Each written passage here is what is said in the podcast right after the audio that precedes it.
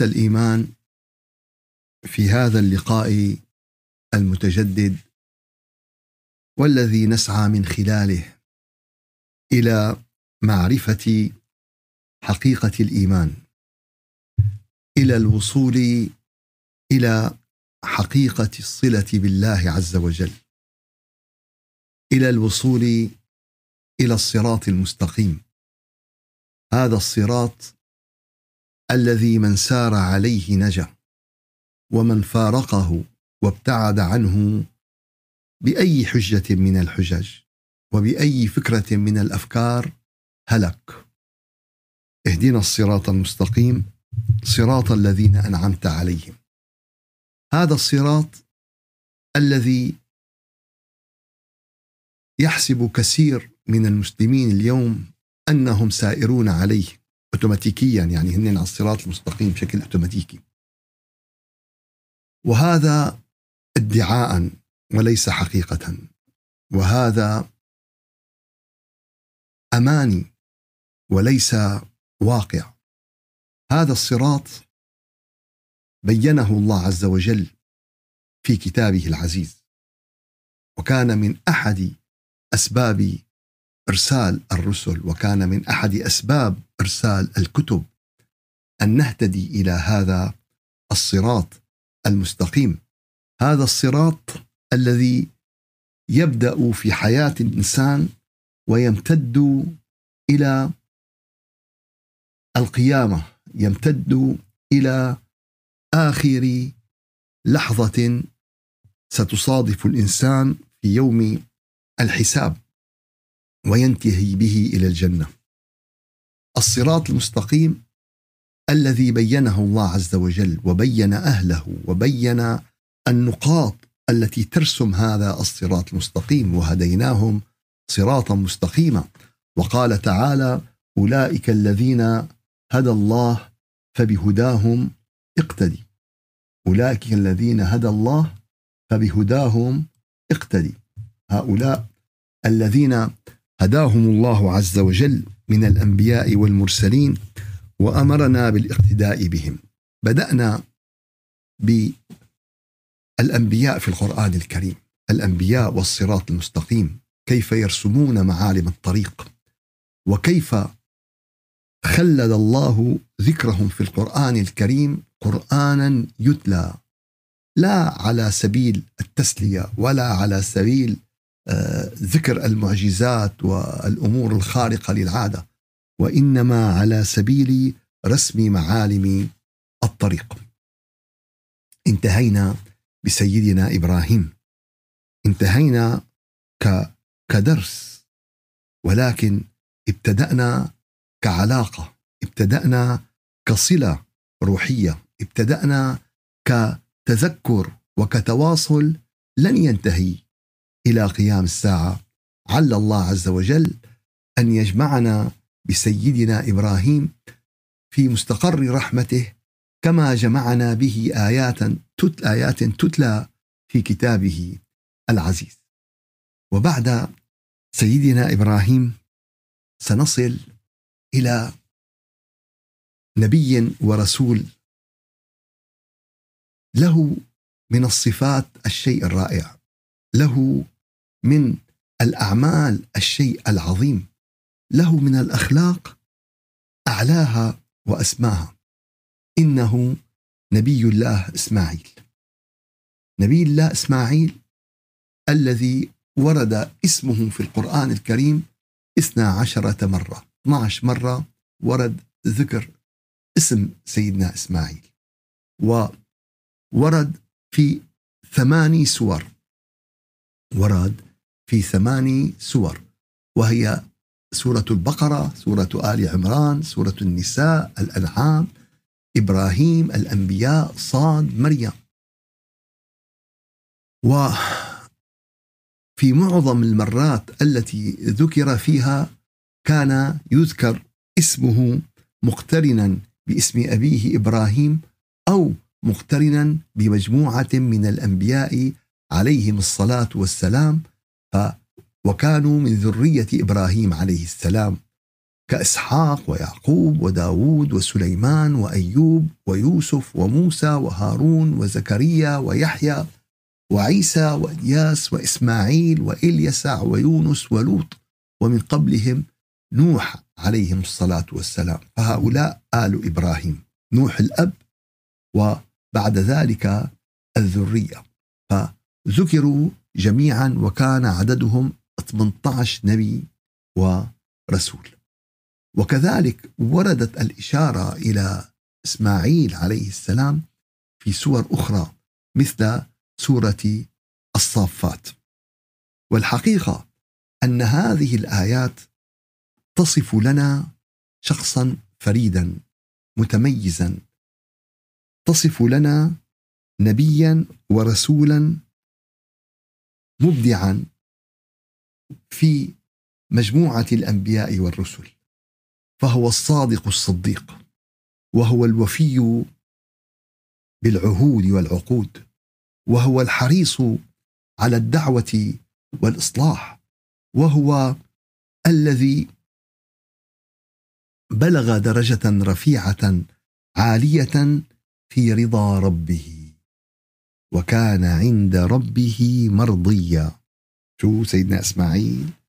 وكان عند ربه مرضيا. والحقيقة سنقف عند هذه الآيات بالتفصيل ولكن توقف عند كلمة وكان عند ربه مرضيا. يعني بيقول لي واحد بيقول لي طيب يعني كثير هن المرضيين له لا. يعني يعني درجة باللغة العامية شو بنقول اجى المرضي. شو يعني اجى المرضي؟ قال يعني البقية مو ما رضي يعني قال لا الله يرضى عليهم كلهم. بس هذا يا أخي غير شكل. هذا المرضي. هذا شو؟ هذا المرضي. بتلاقي أم وأب عندهم ست سبع أولاد كلهم الله يرضى عليهم بتلاقي قائم. بس هذا المرضي. شو يعني المرضي؟ يعني اللي بتلاقي حنانه بتلاقي كرمه بتلاقي محبته لأمه وأبوه بتلاقي شايلهم وراقد فيهم بتلاقي ما بيقول لهم لا. ما بيطلبوا منه. بيبادر للعمل قبل ما يطلبوا منه. بتلاقيه بسكوت شو ما طلبوا منه. موقف دائما ابتسامة. يا أخي هذا شو؟ هذا بيقول له أخي والكل بيعرفوا. يعني العيلة كلها بتلاقي لا أخي هذا المرضي. لا لا تناقشوا لا تخ... لا تحكوا لا تاخذوا وتعطوا هذا جمين هذا المرضي. ف وكان هذا هو سيدنا إسماعيل. بس عند مين؟ مو عند امه وابوه مو عند قومه. مو فقط وإنما كان عند ربه مرضيا. كان له هذه المقام وهذه المكانه عند الله عز وجل. نعم فقد كان رمزا للصبر وكان رمزا بالخيرية والاختيار وكان رمزا من رموز النبوة والرسالة وكان رمزا من رموز الحلم. فبشرناه بغلام حليم. استعمل من البداية. هذا الحلم يعني هي القضية لما توصل إلى مرحلة راقية من الهدوء والصبر ونقول فلان حليم. هون من البداية. ووصف بإيش؟ بالحلم. ووصف بالقوة والعزم. ووصف بأنه مفضل آه، عن على غيره. يعني كذلك فضلناهم على العالمين. ووصف بأنه هبة من الله عز وجل. نعم. إنه إسماعيل عليه الصلاة والسلام. نبينا ورسولنا وحبيبنا. وهو والد العرب. وهو والد وجد النبي عليه الصلاة والسلام وصلة الوصل بينه وبين إبراهيم عليه الصلاة والسلام. فلم لا فلو لم يكن لسيدنا إسماعيل سوى هذه المزية لكفت. شو لو ما في لسيدنا إسماعيل سوى هذه المزية لكفت. فحمل بين جنباته. ليس فقط الجينات المادية والجينات الجسمية والعقلية وإنما حمل كذلك الجينات الروحية وحمل كذلك الجينات الإيمانية. في نعم في جينات إيمانية وفي جينات روحية وفي آه، مو بس والله جينات آه، هذه الجينات اليوم التي أصبحت شو؟ ملعب أصبحت ملعب لجهلة البشرية ولوحوش البشرية الذين سينتجون منها يعني أشكالا الله أعلم بكنهها وبوضعها فسيدنا إبراهيم كان أول ما أنعم الله به عليه من الذرية هو إسماعيل عليه السلام. والواقع أن هذا الابن كان له ذلك الأثر الكبير فتعالوا لنبدأ في رحلة لا أعتقد أنها ستكون طويلة ولكن ستكون قيمة. مع رمز من رموز الأنبياء والمرسلين مع شخصية فريدة فريدة آه، بتصرفاتها فريدة بأخلاقها فريدة برضاها مع إسماعيل عليه الصلاة والسلام. إسماعيل هو اسم علم مذكر من أصل سامي. ومعناه أن الله يسمع. ويعتبر من الأسماء المحبوبه عند المسلمين نسبة لإسماعيل ابن إبراهيم وهو أيضا محبوب للعرب كون إسماعيل أبو العرب ويعني آه، أقول لكم أمر أن هذا الاسم كذلك موجود عند غير العرب والمسلمين يعني نقل بطريقة عجيبة يعني مرة من المرات وجدت شخص شو اسمك؟ قال لي إسماعيل قلت له أنت يعني بتعرف شو يعني إسماعيل؟ قال لا أنا أبي سماني هيك وهو مكسيكي يعني الزلمة مكسيكي ما ما له آه لا بيعرف العرب ولا بيعرف المسلمين ولا له مسلم ولا له فحتى شرحت له معنى اسم إسماعيل فيعني سر سرورا بليغا. ولكن القصد أن هذا الاسم منتشر وهناك من يسمي بهذا الاسم علما أن آه كثير من أهل الكتاب لا يعتبرون أن إسماعيل نبيا ورسولا وهي قصة هي قصة قصة ثانية. فالواقع أن إسماعيل اسم علم ومعناه أن الله يسمع وهذا الاسم كان لأول أنبياء آه الذين خلفوا سيدنا إبراهيم. والواقع أن هذه النقطة نقطة أساسية وأساسية جدا. أن الأنبياء والمرسلين والعلماء والصالحين دائما يبحثون على قضية تقض مضاجعهم ألا وهي الاستمرارية. مو الاستمرارية الجسدية مو أنه حدا يحمل اسم العيلة مو أنه لا. استمرارية المنهج استمرارية الفكر استمرارية الإرث الروحي هذه الجذبة الروحية التي تؤخذ جيلا عن جيلا عن جيل والتي إذا انطفأت يعني فلن يكون هذا خيرا للعالم ولن يكون خيرا للناس. ممكن أن تخبو وممكن أن تنخفض وممكن أن تضعف ولكن نرجو الله الله ألا تنطفئ هذه الجذوة.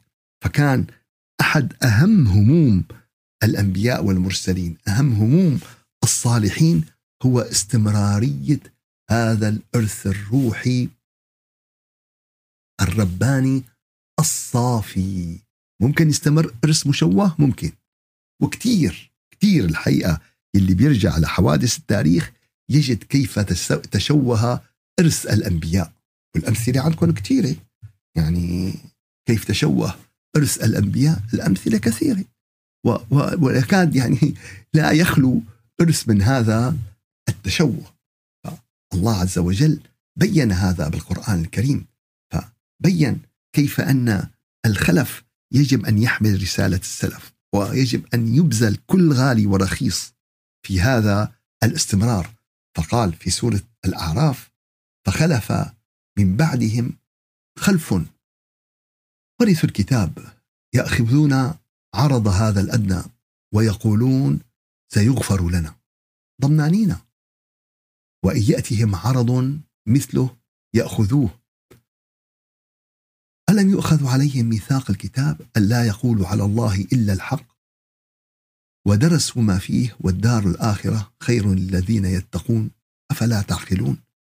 وكذلك الله عز وجل بين صفة أخرى للذين يخلفون فقال أولئك الذين أنعم الله عليهم من النبيين من ذرية آدم وممن حملنا مع نوح ومن ذرية إبراهيم وإسرائيل وممن هدينا واجتبينا.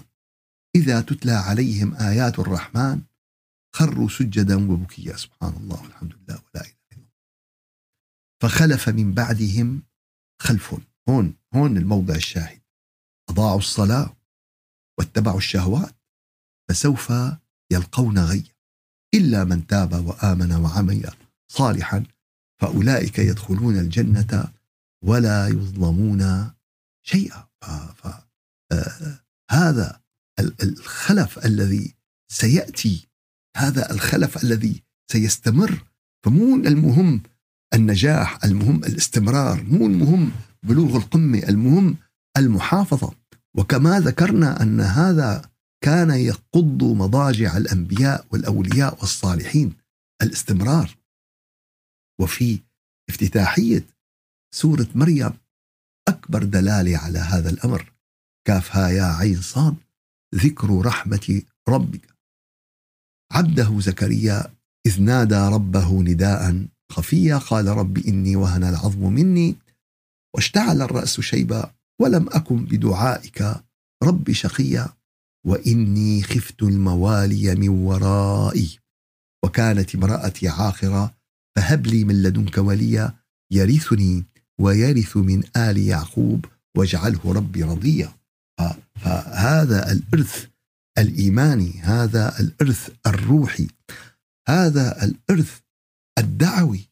هذا أنا أذكر قصة شيخنا قال يعني كنت بالصف السادس الابتدائي وكان والدي الشيخ أمين يحاول أن يكون أخي الكبير يعني أن يسلك طريق العلم ولكن ما وجد في هذا الأمر وما وجد فقطع الأمر وكان الشيخ بده يصير طبيب ولكن لما شاف هذا الأمر فقرر أن يترك الأمر ويتفرغ لطلب العلم ويتفرغ للدعوة إلى الله ويتفرغ ليش؟ قال لأن هذا الأمر يجب أن إيش؟ هذا العلم هذا الفضل هذا الروح يجب أن يستمر فاليوم يا أحبابنا سنجد مثالا رائعا في قصة آه، سيدنا إسماعيل. سنجد مثالا رائعا عن هذا الأمر عن هذه الصحبة الإيمانية عن هذا الإرث الذي بني بطريقة صحيحة بطريقة دقيقة بطريقة صادقة. مو الغاية والله أخي قال أنا تاجر ابني لازم يكون تاجر. أنا جمعت مصاري ابني لازم يجمع مصاري. أنا طلعت طبيب ابني لازم يطلع طبيب. حلو ما في مانع. كل شيء في الاستمرارية بالخير جميلة ومطلوبة. ولكن أهم من كل هدول أنت مؤمن وابنك يجب أن يكون مؤمن. أنت عندك قيم أخلاقية عندك قيم إيمانية عندك قيم روحية وعيلتك وأهلك يجب أن يحملوا هذه القيم الإيمانية يجب أن يحملوا هذه القيم الروحية يجب أن يحملوا هذه القيم الراقية. سنجد في قصة إسماعيل أول هذه القضية. سنجد درسا عمليا بليغا. سنجد صحبة سنجد بناء. سنجد دعوة يدا بيد خطوة بخطوة كتف بكتف. وتبدأ القصة في سورة البقرة. وإذ جعلنا البيت مثابة للناس وأمنا. واتخذوا من مقام إبراهيم مصلى. جنب مقام إبراهيم شوفي هلا الصورة اللي خلفي هي مقام إبراهيم. بعد مقام إبراهيم تماما هو حجر إسماعيل. واتخذوا من مقام إبراهيم مصلى. وعهدنا إلى إبراهيم وإسماعيل. لاحظوا يا أحبابنا العهد لمين؟ العهد من الله لإبراهيم ولإسماعيل أن طهر بيتي للطائفين والعاكفين والركع السجود. شو؟ قال طهروا البيت هذا البيت الذي طهره إبراهيم وإسماعيل والذي أعاد تطهيره سيدنا النبي عليه الصلاة والسلام حينما هدم الأصنام. هذا البيت اليوم الذي كان فارغا لسنتين أو أكثر خلت. وهلأ كل ما كل يوم نسمع قصة جديدة كل يوم بنسمع فيلم جديد. الله يحفظ ويسلم هذا البيت طاهرا مزكى مخصص للطائفين والعاكفين والركع السجود لا للسائحين لا للقادمين مشان ياخذوا سيلفيات ويعملوا فيديوهات وإنما أن يبقى بيتا طاهرا مطهرا كما أراده الله وكما عهد عهد العهد. عهد إلى إبراهيم عهد إلى إسماعيل وعهد إلى محمد صلوات الله وسلامه عليهم أجمعين. وهذه العهد اليوم أماني بأيدي العرب وبأيدي المسلمين. أن طهر بيتي لمين؟ قال للطائفين والعاكفين والركع السجود. مهمة اليوم مطلوب استمرارها مهمة اليوم ابتدأت بإبراهيم وإسماعيل وتأسست بالنبي محمد صلى الله عليه وسلم وأصبحت اليوم يعني عهدة في إيش؟ في رقاب العرب والمسلمين. وإذ قال إبراهيم رب اجعل هذا بلدا آمنا وارزق أهله من الثمرات. طبعا اجعله بلدا آمنا. من وضع في هذا البلد؟ من ركز بهذا البلد؟ من وضعه ركيزة لكي يستمر خط كامل من إيش؟ من إرث إبراهيم؟ طبعا وضع ابنه إسماعيل ووضعه لكي يكون هناك خير عظيم سينبع من نبي الله إسماعيل. سينبع هذا الخير الذي كانت رمزيته حينما تفجر زمزم من في منتصف الصحراء. زمزم وين تفجر اليوم؟ اللي ما يزال زمزم وزمزم والملايين بتشرب من زمزم تفجر بين يدي الطفل إسماعيل. هذا الطفل الذي سيتفجر منه كل الخير. سيتفجر منه كل العطاء للبشرية والإنسانية وسيتفجر منه كل الإيمان وكل الصدق. وإذ قال إبراهيم رب اجعل هذا بلدا آمنا وارزق أهله من الثمرات. من آمن منهم بالله واليوم الآخر. قال ومن كفر فأمتعه قليلا ثم أضطره إلى عذاب النار وبئس المصير. وإذ يرفع إبراهيم القواعد من البيت. قال وإسماعيل. ف مثل ما قلنا يا أحبابنا وعهدنا إلى إبراهيم وإسماعيل أن طهر بيتي في في عهده. بدأها إبراهيم وتابعها إسماعيل ثم أتى النبي عليه الصلاة والسلام ليسير على نفس الصراط المستقيم.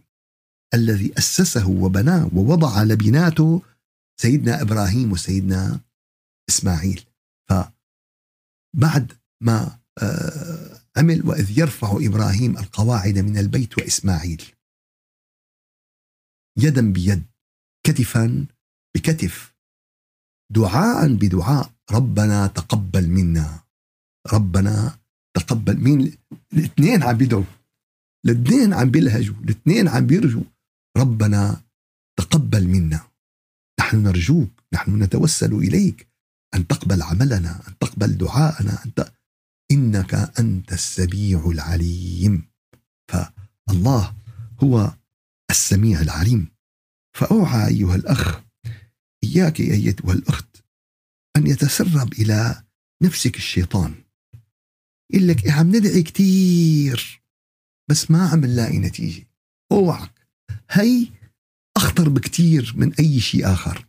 هي شو هي؟ هي أخطر بكتير. ليش؟ لأن أنت عم تلاقي نتيجة وأنت عم تلاقي نتيجة. بس بجوز مو مثل ما بدك. بجوز مو الطريقة اللي أنت حاططها بذهنك. بجوز الطريقة اللي الغلط اللي أنت فهمانها وإذ يرفع إبراهيم القواعد من البيت وإسماعيل ربنا تقبل منا. دائما بدنا هي تكون على ألسنتنا. ربنا تقبل منا. تقبل منا طاعتنا تقبل منا صيامنا تقبل منا صلاتنا تقبل منا أذكارنا تقبل منا مجلس العلم تقبل منا حضورنا مجلس العلم تقبل منا قراءتنا للقرآن. يعني إذا ساوينا الأعمال اليوم في ناس عم بيشتغلوا عم بيشتغلوا كتير. عم بيبنوا أبنية وعم بيعملوا رحال وعم بيساووا. من أتباع الديانات الأخرى ومن أتباع. بس ما بنعرف. في سر إذا سيدنا إبراهيم وإسماعيل يلي عم ينفذوا أمر رب العالمين وعم يبنوا الكعبة في أكثر من هيك ولي تصور واحد منا اليوم يبني الكعبة. تصور واحد منا يجي أمر من الله عز وجل يبني. شو. ومع ذلك ما غفلوا ما غابوا. ربنا تقبل منا لأن هذا الأساس بالعمل. أساس العمل مو نجاحك بالعمل إنه يتقبل منك رب العالمين العمل. تجيك وحدة بتقول لك يا أخي أنا ربيت اولادي اولادي ما طلعوا مناح ولا وأنا يأساني وأنا تعبان. لا لا. المهم ربنا تقبل منا. تجي وحدة قلت لك وحدة أنا ما أجاني أصلا أولاد ولا. ربنا ت... قال أنا نويت لو اجاني ولا أكيد حربيهم وحأتعب عليهم. يا رب بس هي أنت خيارك هذا آه، قدرك. ولكن المهم أن تأتي يوم القيامة. قال أخي أنا دعيت. اشتغلت بالدعوة ليل نهار. يعني يمكن الله هدى عادي زلمة أو زلمتين. أو يمكن ما اهتدى. ربنا تقبل منا إنك أنت التواب الرحيم. ربنا تقبل منا إنك أنت السميع العليم. ربنا تقبل منا إنك أنت العزيز الحكيم. القصد أن يتقبل الله العمل. الهدف أن يتقبل الله العمل. الغاية. أن نصل بعد قبول الله إلى رضاء الله إلهي أنت مقصودي ورضاك مطلوبي. ربنا وابعث فيهم لاحظ الدعاء مشترك. الدعاء إيش؟ مشترك. الخطة واحدة. المنهج واحد. الطريق واحد. ربنا واجعلنا مسلمين لك. بأعماقنا بقلبنا بخضوعنا. فاليوم يا أحبابنا في في قضية أساسية بدنا نفهمها. العقيدة واحدة. العقيدة واحدة. الشرائع تختلف. العقيدة واحدة الشرائع تختلف. ولكن العقيدة هي الجانب الثابت في الدين. هي حقيقة الدين. هي روح الدين اللي هي هي أساس الدين. فالتي هي إيش؟ التي هي العقيدة وهي الثابتة وهي عقيدة التوحيد. وهي شو؟ عقيدة التوحيد التي هي الخضوع لله الواحد الأحد التي هي الاستسلام لله الواحد الأحد ربنا وابعث فيهم رسولا منهم يتلو عليهم آياتك ويعلمهم الكتاب والحكمة ويزكيهم إنك أنت العزيز الحكيم فمعناتها مو القصد التوارث مو القصد معناتها هو استمرارية المنهج. ما قالوا يا رب يعني بدنا واحد هيك حليوة عيونه زرق عجعوج ما هذا ما هذا الطرح. ما قال والله بدنا واحد يا رب يجي هيك غني المصاري ترقد بين إيديه رقد. ما شو بدهم؟ بدهم يحافظوا كل همهم على المنهج. شو هو المنهج؟ قال يتلو عليهم آياتك. ويعلمهم الكتاب والحكمة ويزكيهم. هذا المنهج اليوم الذي غاب عن واقع المسلمين. هذه الأركان اليوم التي غابت عن مساجدنا اليوم. غابت كحقيقة. غابت كحقيقة. مساجد بلوك وسيراميك وتريات وشيء بياخذ العقل موجود. موجود والحمد لله وبكثرة. وهذا شيء عظيم. وهي خطوة لابد منها. ولكن بدنا الخطوة الثانية. المستشفى لابد ما نبني ابنيه وغرف وكذا بس إذا بنينا الغرف وبنينا المستشفيات إيه وما في أطباء وما في عمليات جراحية وما في آه، أسرة للمرضى وما في آه، وما في إحصائيات كل سنة. اليوم كل سنة بتطالع لك المستشفى. اليوم عملنا ألف عملية جراحية عشرة آلاف عملية جراحية. كذا إنسان مريض انتقل من المرض إلى الصحة. كذا إنسان. طيب اليوم إذا نحن عملنا إحصائيات اليوم إحصائيات حقيقية. كم واحد انتقل من من النفاق إلى الإيمان؟ كم واحد انتقل من الإيمان من إسلام البسيط إسلام المظهر وإسلام العادة إلى إسلام الحقيقة وإسلام الصلة بالله عز وجل؟ والله إذا عملنا هالإحصائيات والله أخشى أن تكون إحصائيات كارثية ربنا وابعث فيهم رسولا منهم يتلو عليهم آياتك ويعلمهم الكتاب والحكمة ويزكيهم إنك أنت العزيز الحكيم.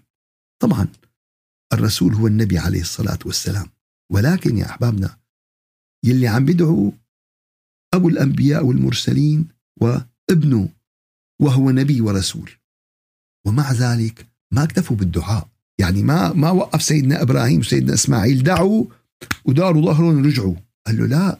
قال له خليك أنت يا إسماعيل هون. النبي من وين بده بده يجي؟ الرسول من وين بده يجي؟ بده يكون في مين يأسس لهال فبيحكوا لك قصص يعني إنه غارت هاجر وغارت سارة مشان هيك هاجر. يعني لا حول ولا قوة إلا بالله. في بناء اليوم في بناء روحي في بناء فكري في بناء عقائدي في استمرارية اليوم لرسالة نبوية. الهيه في صراط مستقيم عم تنبنى معالمه مرحلة مرحلة. وكمان في بنفس الوقت مين بده يطمس كل هذه الأمور. ابدا. وعن سابق إصرار وترصد. وعم بينجحوا. عم بينجحوا. هي الحقيقة. ولكن إلى متى؟ ولكن إلى متى؟ يعني حتى يأتي الله بأمره. ف ربنا وابعث فيهم رسولا منهم يتلو عليهم آياتك ويعلمهم الكتاب والحكمة ويزكيهم. إنك أنت العزيز الحكيم. وهكذا إخوتي بدأنا مع صفحات مشرقة. لنبي ورسول قل ذكره وقل التحدث عنه وقل إبراز مواهبه وإبراز صفاته وإبراز أخلاقه وهو حجر أساس في مسيرة الإيمان لكل بني الإنسان. هو حجر الأساس فما فكما كان ينبوعا خرج منه زمزم كرمز مادي كان ينبوعا سيخرج منه النبي محمد صلى الله عليه وسلم وستخرج منه آه، أمة الإسلام وتخرج منه خير أمة أخرجت للناس. سبحان ربك رب العزة عما يصفون وسلام على المرسلين والحمد لله رب العالمين. إلى شرف النبي وأرواح المؤمنين. الفاتحة. أعوذ بالله من الشيطان الرجيم. بسم الله الرحمن الرحيم. الحمد لله رب العالمين وأفضل الصلاة وأتم التسليم على سيدنا محمد وعلى آله وصحبه أجمعين. اللهم أعنا على دوام ذكرك وشكرك وحسن عبادتك ولا تجعلنا يا إلهنا يا مولانا من الغافلين. اللهم أرنا الحق حقا وارزقنا اتباعه وأرنا الباطل باطلا وارزقنا اجتنابه. ربنا لا تزغ قلوبنا بعد إذ هديتنا وهب لنا من لدنك رحمة إنك أنت الوهاب يا رب العالمين يا رجاء السائلين يا غياث المستغيثين اجعلنا على منهج إبراهيم وإسماعيل ومحمد صلوات الله وسلامه عليهم أجمعين. يا رب اجعلنا على نهجهم وعلى صراطهم. وكما تلونا آياتهم في الدنيا اجمعنا بهم وبأرواحهم في الدنيا واجمعنا بهم في الآخرة في مستقر رحمتك بفضلك وجودك ورحمتك يا أرحم الراحمين. سبحان ربك رب العزة عما يصفون وسلام على المرسلين. والحمد لله رب العالمين إلى شرف النبي وأرواح المؤمنين. الفاتحة.